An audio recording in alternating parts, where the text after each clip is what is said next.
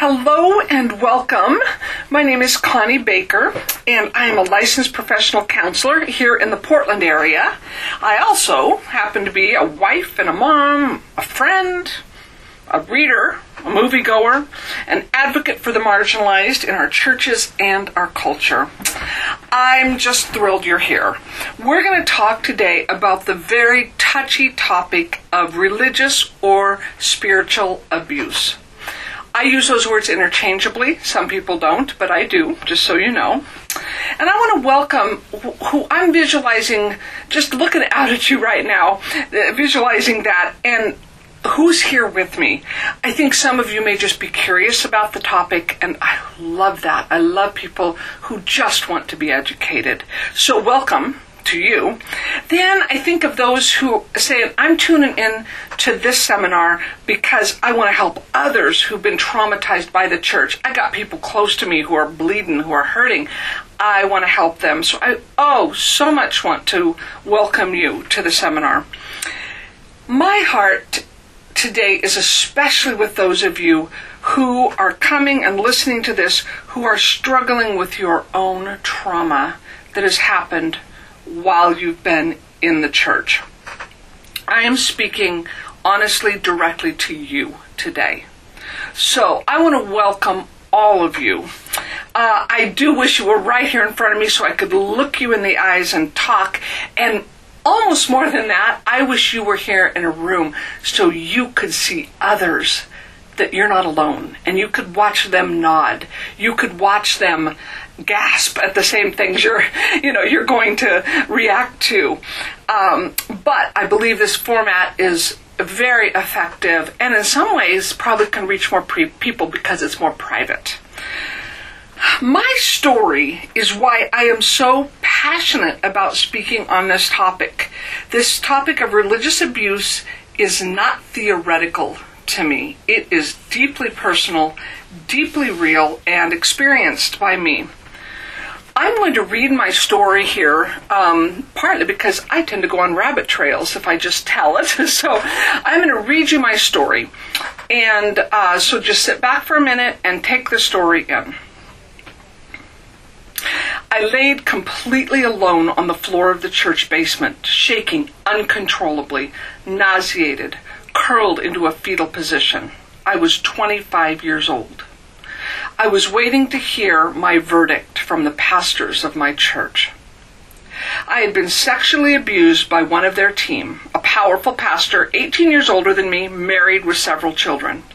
He had groomed me and sexually abused me for nine months. He had not he, he told me not to tell anyone or he would shoot himself.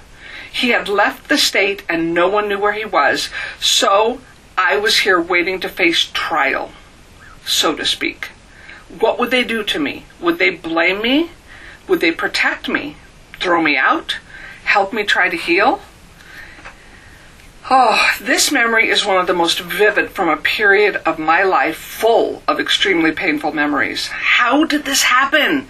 How did a place that should have been safe, a place that had given me a full and happy life, a social network, meaning, purpose, a place of belonging, opportunities for leadership and contribution, how did it become a place full of terror, shame, and abuse?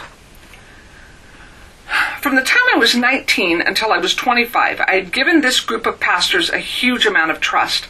I respected them. I had a deep affection for them. I listened to them. They spoke for God. So when I came to them and told my story of sexual abuse, what happened? They blamed me. They viewed it as an affair. They were angry with me and said it and showed it. They said I was a threat to every married woman. They said I needed to leave the church, basically everything I built my life around and everything that was meaningful to me, so that the pastor and his family could heal. They had me stand up in front of the congregation and tell 500 people that it was my fault, that I had been involved in an emotional affair. I stood before the congregation for two services, by the way, feeling completely naked and asked their forgiveness.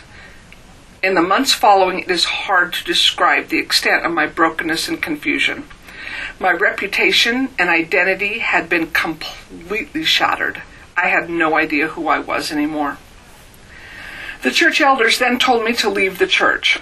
I was devastated. My whole life had been built there. I grieved the life that I had been forced to leave. I became profoundly depressed and went through severe panic attacks. In the years that followed, I still had no idea what had happened to me. This was in 1990 and nobody was talking about spiritual abuse.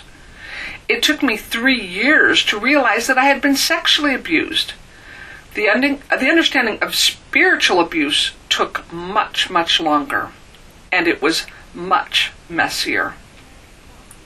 The following years consisted of fighting for physical and emotional survival, uh, individual counseling, group counseling, and finally beginning to heal. I realized that in the overall impact of what had happened to me, the sexual abuse probably accounted for only about 25% of the damage done to me. 75% of the damage had to do with the way the pastors dealt with it. That is what created the greatest trauma and the most devastating spiritual destruction. Seven years later, I gained the health, strength, and courage to return and talk to the group of pastors about what had happened and its impact on me. I expected nothing from them. I needed nothing from them. I'm glad for that because I didn't get anything. I retained a small strand of hope that they would somehow see the truth of the damage they had done. I did not want it repeated with anyone else ever. I was gracious and kind, but very direct as I explained the dynamic of sexual abuse and their role in the damage done to me. Here, here was their response. One of them said that I was still not taking responsibility for my part.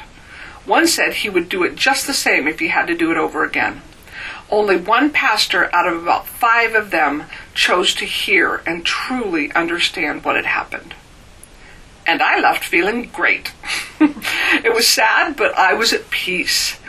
I had said my truth. I had kept my integrity. I had needed and expecting nothing from them, and it's a good thing I didn't. In the last 28 years, I have married, become a mom, become a mental health therapist, done the roller coaster of major faith shifts, sorted out, sometimes with counseling, the catastrophic damage done to me emotionally, mentally, physically, and spiritually. And listen carefully, I have healed. There is hope. In each of the areas that my life uh, had been damaged or destroyed, goodness, grace, and transformation have truly taken place. I now have the consistent privilege of walking with those whose lives have been injured or broken at some point by spiritual abuse. So that's my story. Um, and I think now you understand why this is a very personal topic and why I want word out. Because it took me so much time to figure out what had happened to me, how to name it, how to describe it, when no one else around me could put words to it. So, what, one of the first things I want to do is take a minute to define religious abuse. What is this thing? Or spiritual abuse. Again, call it what, whichever one you want.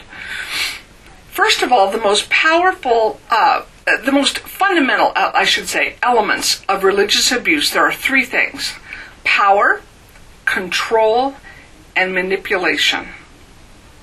A lot of times we think of abuse as somebody just being mean or trying to hurt someone. Well, that's a part, that can be a part of abuse. But the more fundamental part of abuse is power, control, and manipulation, or some combination of those. Here's my definition, and this is kind of dense, but it's on your handout, so this is written out. By definition, any abuse consists of some type of power differential, where one person has more power than the other and hurts the other person with that power. This is true of spiritual abuse. This power can be perceived or real. This power can be held by one religious person, a small or large group of religious people, or the implicit rules of the whole religious organization. The abusive person or institution has some sort of power that the abused person does not have, and they use that power, usually leveraging religious ideas or the idea of God, to manipulate, control, hurt, exploit, suppress, silence, or weaken the other person. Boy, that's a mouthful, isn't it? Um, but I feel like that's a really important uh, foundation to build from. And if you uh, are just listening to this, be sure and get the handout because a lot of this is just right there on it. So you can go back and kind of uh, th- rethink this. So abuse is not just hurting someone. It's not just saying or doing something mean. Its dynamic specifically has to do with power. So in that definition, we talked a little bit about power differential. And that's a new term to some people. And so I want to look at this in light of religious abuse real quickly. Um, I'm going to give you a list, again, on your handout, a list that includes multiple types of power differentials. In my story, um, I think almost 90% of these were in play. Um, sometimes only a, uh, a small percentage of these power differentials are in play with your story, but they're such a huge power differential that there's still horrible abuse that happens. So, different types of power differential include these. One of them, the first one, is power by position or of authority or control. So basically, somebody has a position of power. For instance, um, uh, in in our communities, it can be judges, policemen, bosses. In the religious organizations, you've got things like uh, pastors. Uh, mission leaders, Sunday school teachers, elders, uh, board members. So, all of these people who carry a structural role of power. So, another uh, power differential, type of power differential, is by demographics. So, basically, I, as for instance, a white straight female have certain things that give me power and certain things that take away power. Um, so let's go down these demographics. Age difference. In our society, age is important, and usually the rule of thumb is the older you get, the more power you have. Unfortunately, in Western society, there's a tilting point where the elderly start losing their personal power. Doesn't happen that way in Asian countries. But so age difference will kind of depend. You know, a 45 year old white male is going to have all kinds of power by their demographic. So, age difference. Gender, I just said male, and I'm talking mostly to ladies here, and when it comes to male or female, most of us know where the power differential lies. Men usually carry more power in society, in church, uh, religious institutions. Um, again, these are, and by the way, these are these are bell curve generalizations that usually hold true, but not always. Um, sometimes it, it, can shift. Another uh, demographic is uh, financial status. How much money do you have? Another demographic is marital status. I think this is the weirdest thing, people. Ladies, I think this is weird, but married women get more power in the church. And I think I'm going to put an opinion in here for no good reason, but they do. To all you single ladies, I see you, I hear you. So if you're a married woman in the church, you often carry more power than um, a single woman. Race. Uh, we're dealing with race right now in a big way, but this has been on the list for mine in a long time. Um, usually, white people carry more power sexual orientation. No matter where you stand on this theologically, straight people generally have more power. And education, either formal or informal, also tends to give more power. So this is all under the under the uh, power differentials under demographics. The next part is power differentials, um, the use of physical force, intimidation, or a weapon. Now you think, well, Connie, that doesn't happen in religious circles. Yes, it does. Unfortunately, it does. My story had a weapon involved. uh, my sexual abuser said he was going to shoot himself. I would not have been as scared if he said he was going to shoot me if I told. Honestly, I was so codependent, I was more worried about him shooting himself. So there can be use of physical force. The next one is a power differential by position of financial, academic, or career control. So, for instance, financial, if you're employed somewhere, a religious institution, and they can control your finances, you know, they can cut off your living, they can fire you. Academic, there's a lot of religious abuse that goes on in academic institutions, everything from preschool to postgraduate. Um, and if somebody says, we're not going to let you graduate unless X, Y, or Z, and that power is used against you inappropriately, that is a form of religious abuse. And career control. We can determine whether you're going to make it in your career or whether we're going to see you fail. So another power differential is by personal presence. I put this as an umbrella because it's hard to describe sometimes, but we all know the feeling of somebody walking into the room and you just kind of feel like, whoa, they've carrying a lot of power. If they say something, people are going to listen. So that can have to do with physical appearance. It can have be with just a powerful personality. It can be about their skill at manipulation. Some people are just good at, at, manipulating. Um, it can be just informally influential and in authority. There's certain voices in a church or a religious organization that they may ha- carry no structural authority, but people listen. Um, if somebody has control over your reputation or control over your social support, they can cut you off from your friends somehow. These are all power by their personal presence. The last power differential is by having is basically by giving trust to someone, you give them power. That is not a bad thing. We need to trust each other. We need to learn to trust people who are trustworthy. But when we've given someone trust, we've given them quite a bit of power. So all these can tilt the scales, so to speak, to where one person has more power than another. If you think of my story, between the person who sexually abused me and the the church pastoral staff or elder board, it was the same thing actually in that church structure. If you look at those, they um, almost all of these apply. And so some of them don't, but a lot of them do. So think through that list in your story. Where who had more power and how? All right. Well, now that we've covered power differential, and right now, ladies, we are just laying a foundation for how to even look at this messy topic. So, um, so I'm giving you a lot of background um, grids to kind of see things through. I want to I want to answer the question: how, when we think, well, what are the domains of religious abuse? In other words, often when we hear, oh, they went through religious or spiritual abuse, often it's a sexual thing. The Catholic Church brought that to light.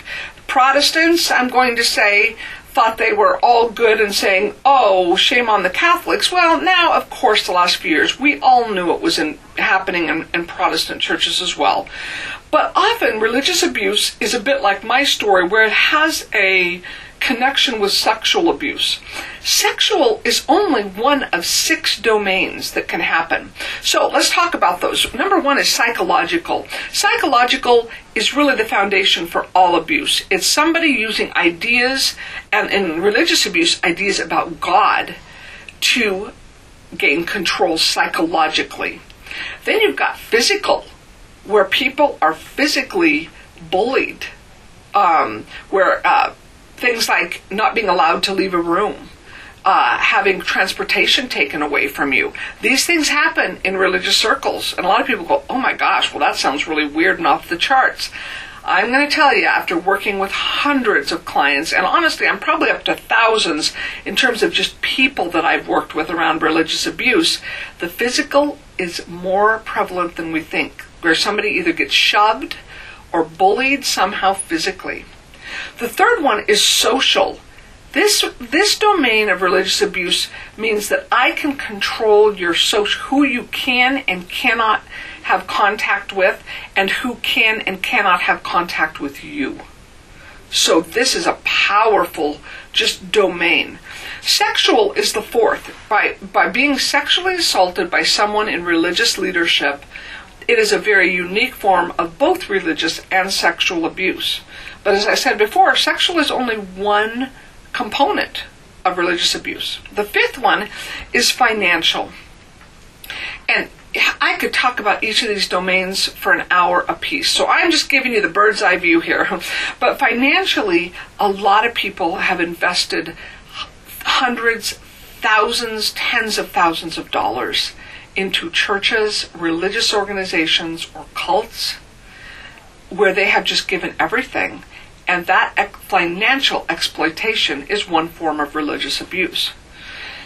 And the last one, and probably the most powerful that I put under the domains of religious abuse, are spiritual.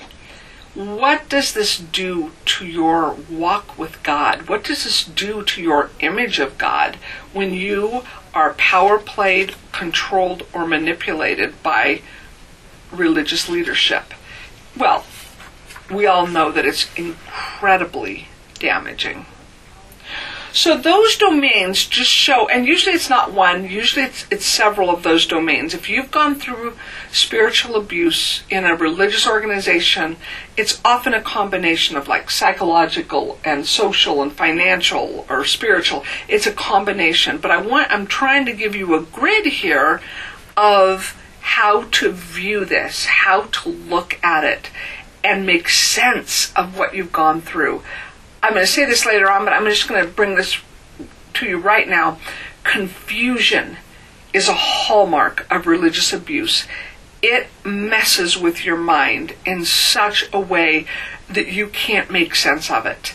And there's a lot of reasons for that, a lot of psychological reasons, but that's why I'm giving you some hard, cold informational facts to be able. It's what I do. I've written a book. I'll talk about that later. That's why I wrote my book on religious abuse was to say, here are your grids. Here is how you can look at this and make sense of an extremely confusing, devastating story. So, moving on to the next topic, let's talk for a minute about what are the contexts in which religious abuse happens.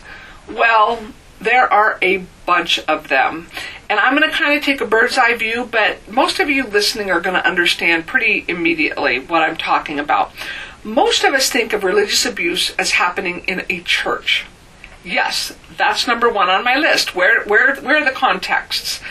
Church is one of them, but it's only one of many.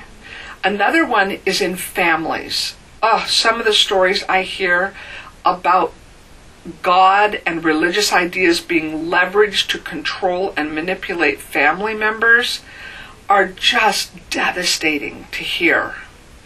So, so that context is families. Another context in which it happens is marriages where one person bullies another one with religious ideas or the idea of God uh, in a marriage. Oh, and honestly, sometimes this connects with domestic violence, uh, physical, psychological, financial, because domestic violence has domains like that as well. So sometimes there's overlap.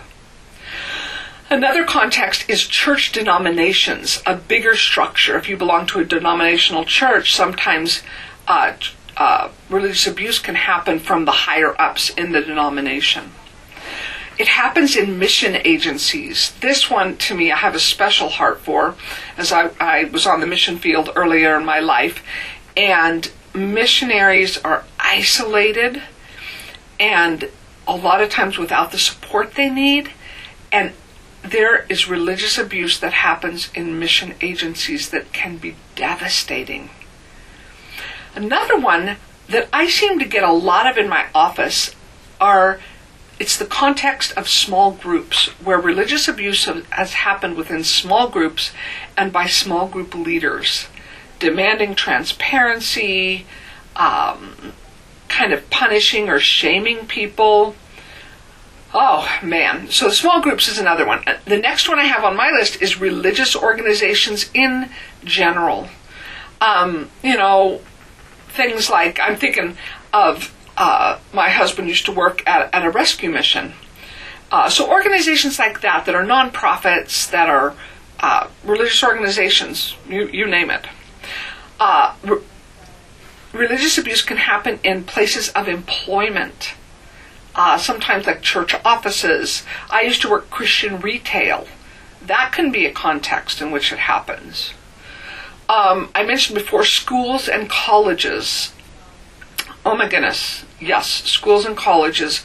Uh, because of the power of presidents of the college and professors and the power differentials involved there, it's very easy um, to have spiritual abuse happen then.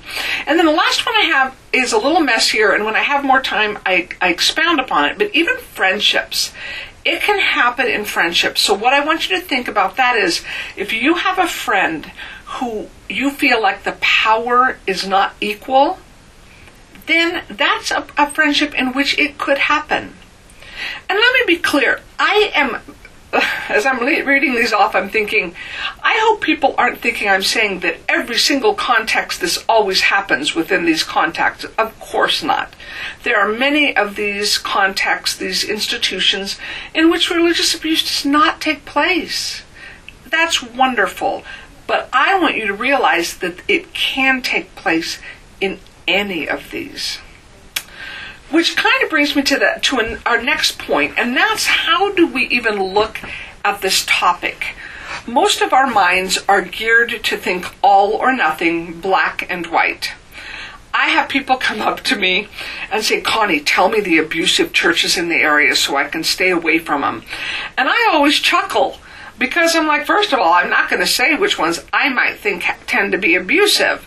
Uh, that can get me in deep doo doo.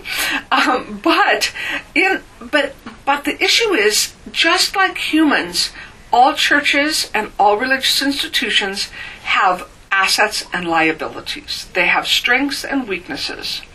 Now, just like some humans who who definitely have a dark side to them, but they're really working on their own transformation and growth and character and spiritual life and emotional life and, and, and relational life. You, you get around a person and you know they're a good human. Yes, they're not perfect. Same with churches, but we're all on a spectrum, right? all of us humans are on a spectrum. So, in this following discussion that we're going to talk about, remember that everything's on a, spe- a, spectrum. It's not, yes, it's all like this, or it's all nothing like this. Every church or religious organization is on a spectrum, and every leader is on a spectrum. So, keep that in mind as you're thinking about this. At one end of the spectrum, you've got really physically abusive cults, okay? I mean, just the crazy, crazy cult stuff.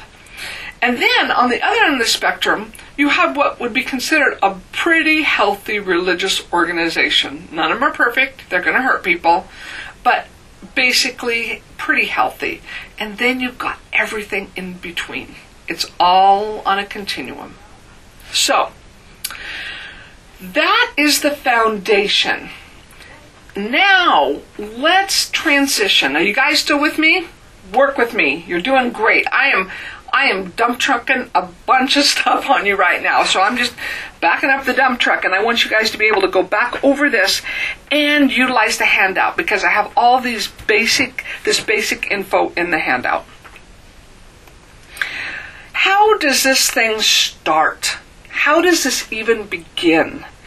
Um, this is a question that comes up a lot with the people I work I work with. And from my experience and my perspective, it starts with God or a religious idea is leveraged to gain power and control. In other words, I'm going to say God da da da da da da da da to get you to do something I want you to do. And then this control is gained by a claim of infallibility or perfection. So basically, if you're claiming God said ta da ta da ta da, and therefore you need to do what I tell you to, because I know what God said, you get how this starts working, right? This claim of infallibility. Now, in, in the circles I have run in, the leaders would never claim to be infallible. They'd be like, "Oh no, no, no! I'm just a perfect, uh, imperfect, uh, sinful human being." Okay, that's fine. That is explicit. Some I know some spiritual leaders who say, "I, I don't miss what God says. I know all the time what God is saying." Most spiritual leaders are not going to say that, but it can be very implicit. This claim of infallibility or perfection can be ins- implicit. Well, h- how do they do this? They do it by, um, uh, what's the word? They do it by appealing to infallible books. All right. Most of, most of you la- ladies are some form of evangelical, and we're going to hear the Bible says the Bible says. All right, between you and me, most of us can make the Bible say anything we want it to say, right? I mean, we can grab a, a, verse and make it do anything, make it jump and hop and do whatever we want to do with it. But, so when a religious leader says the Bible says, then they, and then if you question that and they say no the bible says i'm basically speaking for god then you're setting up a claim of infallibility or perfection. Um, sometimes um, abusive leaders appeal to infallible leaders. And depending on you know certain cults and certain just religions even even evangelicals will say well jesus was perfect and Jesus said this, so I can't be wrong. And some people talk about infallible institutions. You know, the church for the last two millennia has said this, therefore, basically it can't be wrong. All right, you guys getting the idea here? This appeal can be implicit. You know, there's all types of abuse in the world, unfortunately, but this is unique to religious abuse. This idea that God or a religious idea is leveraged to gain power and control, and the control is gained by a claim of infallibility or perfection. So, the leader says, I'm speaking for God because, i.e., let's say the Bible says, therefore you have to do what I say or you are disobeying God. That's what that comes down to. This is how it starts. This is kind of the framework that is um, a part of religious abuse. Now, as you're listening to this, I know some of you were like, well, but the Bible does say some things. And, um, well, uh, but how do you even interpret the Bible? And it brings up these issues, and I say, yes, it does. And there are no easy answers for biblical interpretation. That's why we have all these seminaries and all these millennia, people interpreting the Bible in different ways. But what I'm saying is listen for that claim, and often it's an implicit claim of infallibility or perfection. And if it's being leveraged to gain control or power play or manipulate someone, that's that is the abuse element of that. All right. The, our last section, what we want to look at is what does religious religious abuse actually look like? Uh, we've, we've built a foundation here. We've put up some some frames to the house, so to speak. I'm going to start putting in some walls, and we might even do a little decorating. All right, ladies, am I talking your language? Okay. Um, so we've got the foundation. We've got some framework. I'm going to start putting up some walls and fleshing this out. You're going to see some rooms. You're going to see some appliances. You're gonna you're gonna see how this thing looks a little bit more. All right. If you're still with me, hold on. We're going to go through this. All right. I'm going to take five major areas that I have chosen. If, again, my book fleshes this out in much more detail. Of course, in 45, 50 minutes, I can't give you everything, but I'm giving what I believe are the most salient points of, of the structure of this of this thing. All right, religious abuse can look like this. Number one, religious ideas and language are used to gain the compliance of members. Okay, we just mentioned that, right? And people are punished for not complying. So you've got all kinds of examples of things like this. You've got, you better give money to the church because God said so. In, okay, so in really dysfunctional churches, church leadership tracks who gives how much. And in really abusive churches, people get confronted for not giving enough.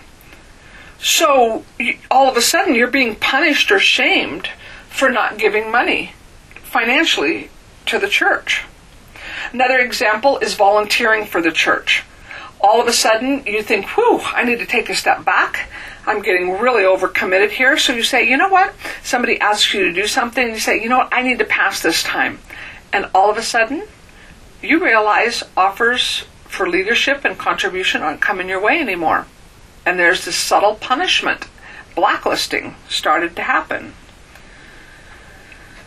Um, you, you may have heard this expression before don't touch God's anointed.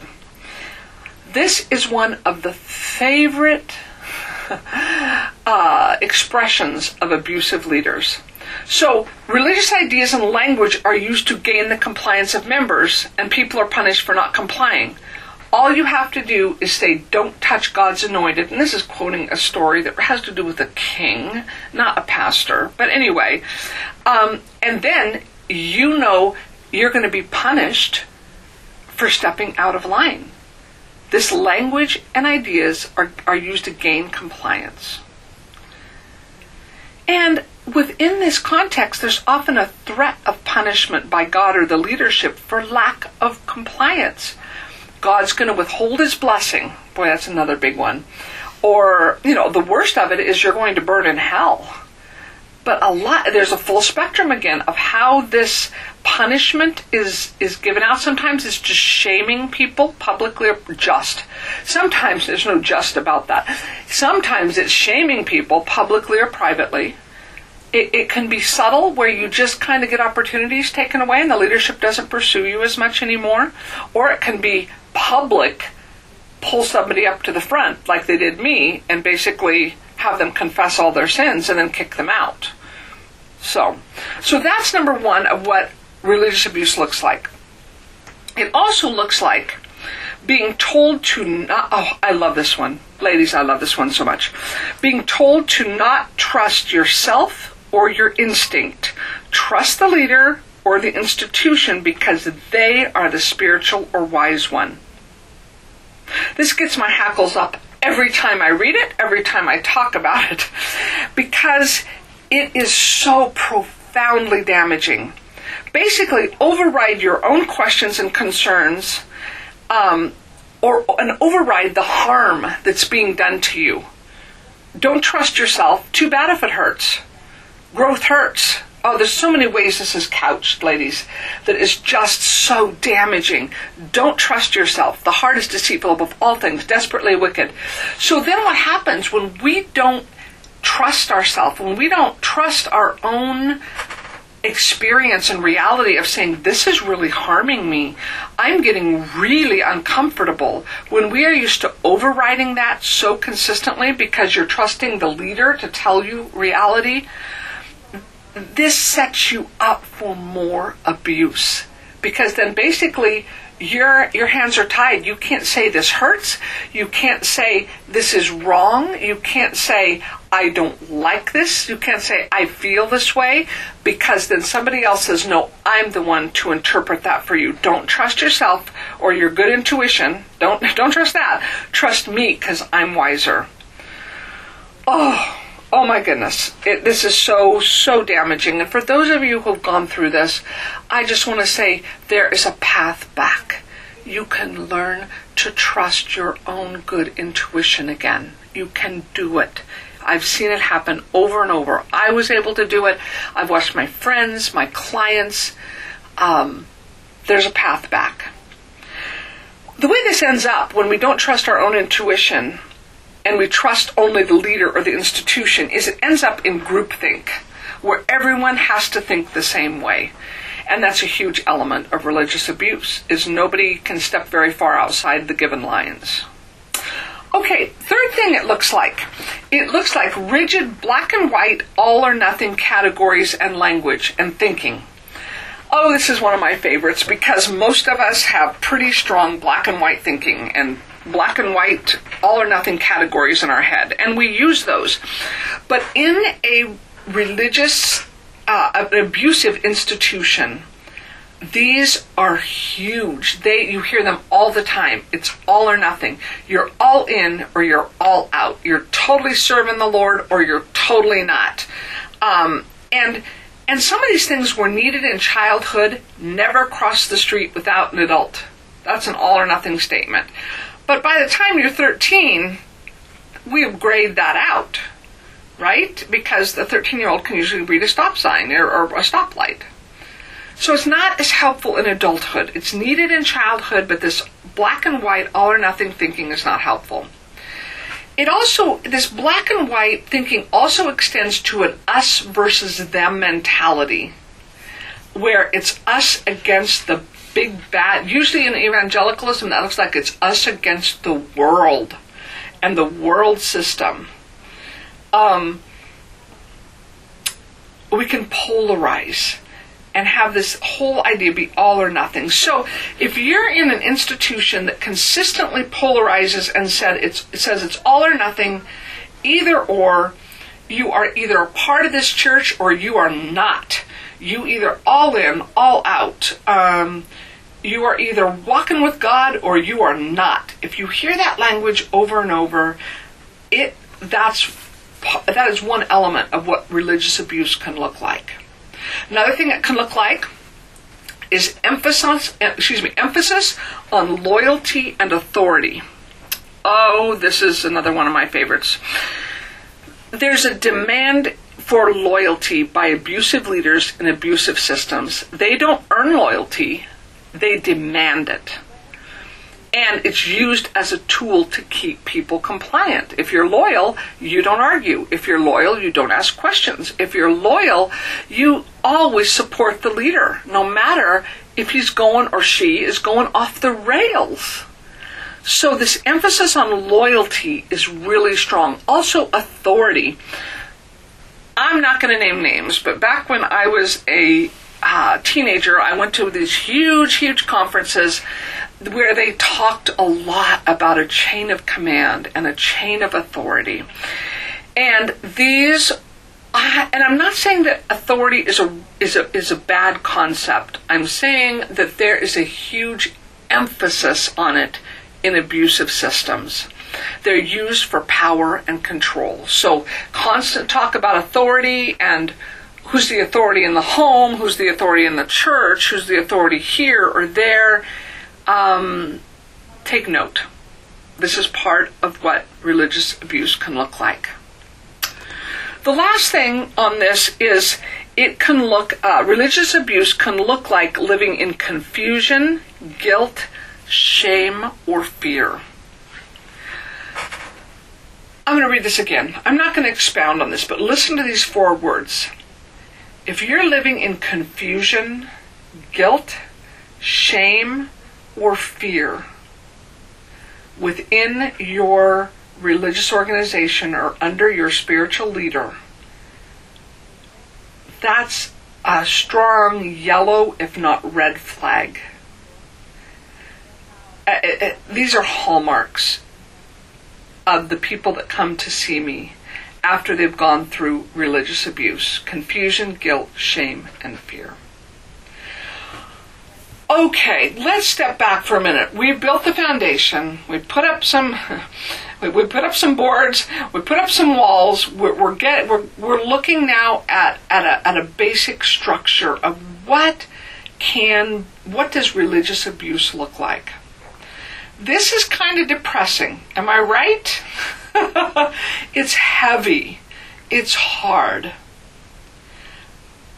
Here, I just want you to have three words. Three words. There is hope. for those of you who are, are, are listening to me saying, Oh my goodness, she's describing the house that I live in. She is describing the life that I have led. I want you to know there is hope. Ladies, I have the privilege of watching people heal and eventually thrive every day in my office. I've watched my friends, my acquaintances, my clients at an intimate level. I've watched them heal and thrive eventually after going through horrific religious abuse. Spiritual abuse is destructive, and I'm going to say that how God has created us and the tools He's given us are beautiful healing agents, and they can be used. Understanding the dynamics of religious abuse, which is what I've tried to give you today, is the first step toward healing and freedom. Confusion is a central part of any abuse, but especially religious abuse. So, understanding and educating yourself is a big first step. Besides this session, I would highly recommend books, websites, safe people who understand these dynamics as resources. Also, eventually, if you know you're stuck for quite a while, therapy. Find someone who gets this. Find someone who can help you sort it out. My three words there is hope. I want you to hear it loud and clear. I'm standing in front of you, well, sitting here at a desk recording, but still standing in front of you today saying there's hope. It, it, this can be become a part of your story that is integrated and healed. Does it leave a scar? You bet it does, but it does not have to be an open wound. As we wrap up, I want to ask you two questions. Number one, in light of this discussion, what has been your experience with religious abuse? Take all these factors and start checking them off and start start writing about them, start talking about them what have been what's been your experience? Number two, who might you know that has gone through significant pain in the church that you could help encourage with this information? Maybe that's yourself, but maybe that's somebody else. I want to let you know how you can reach me. Uh, again, I'm Connie Baker, and my website is Connie A Baker, C O N N I E A B A K E R dot com. Uh, you can follow me on my Facebook page, which is Connie A. Baker. And also, I have a group on Facebook that is free. I would, I want to extend a personal invitation to to you ladies listening. Um, it's called Overcoming Religious Abuse Community, and I've got uh, upwards of 600 members in that group now, and it's a supportive, safe, beautiful place. So those are ways you can contact me. I'd love to hear from you uh, if you have any comments or questions about this uh, topic or about this talk, and I'm just really happy to be with you here today.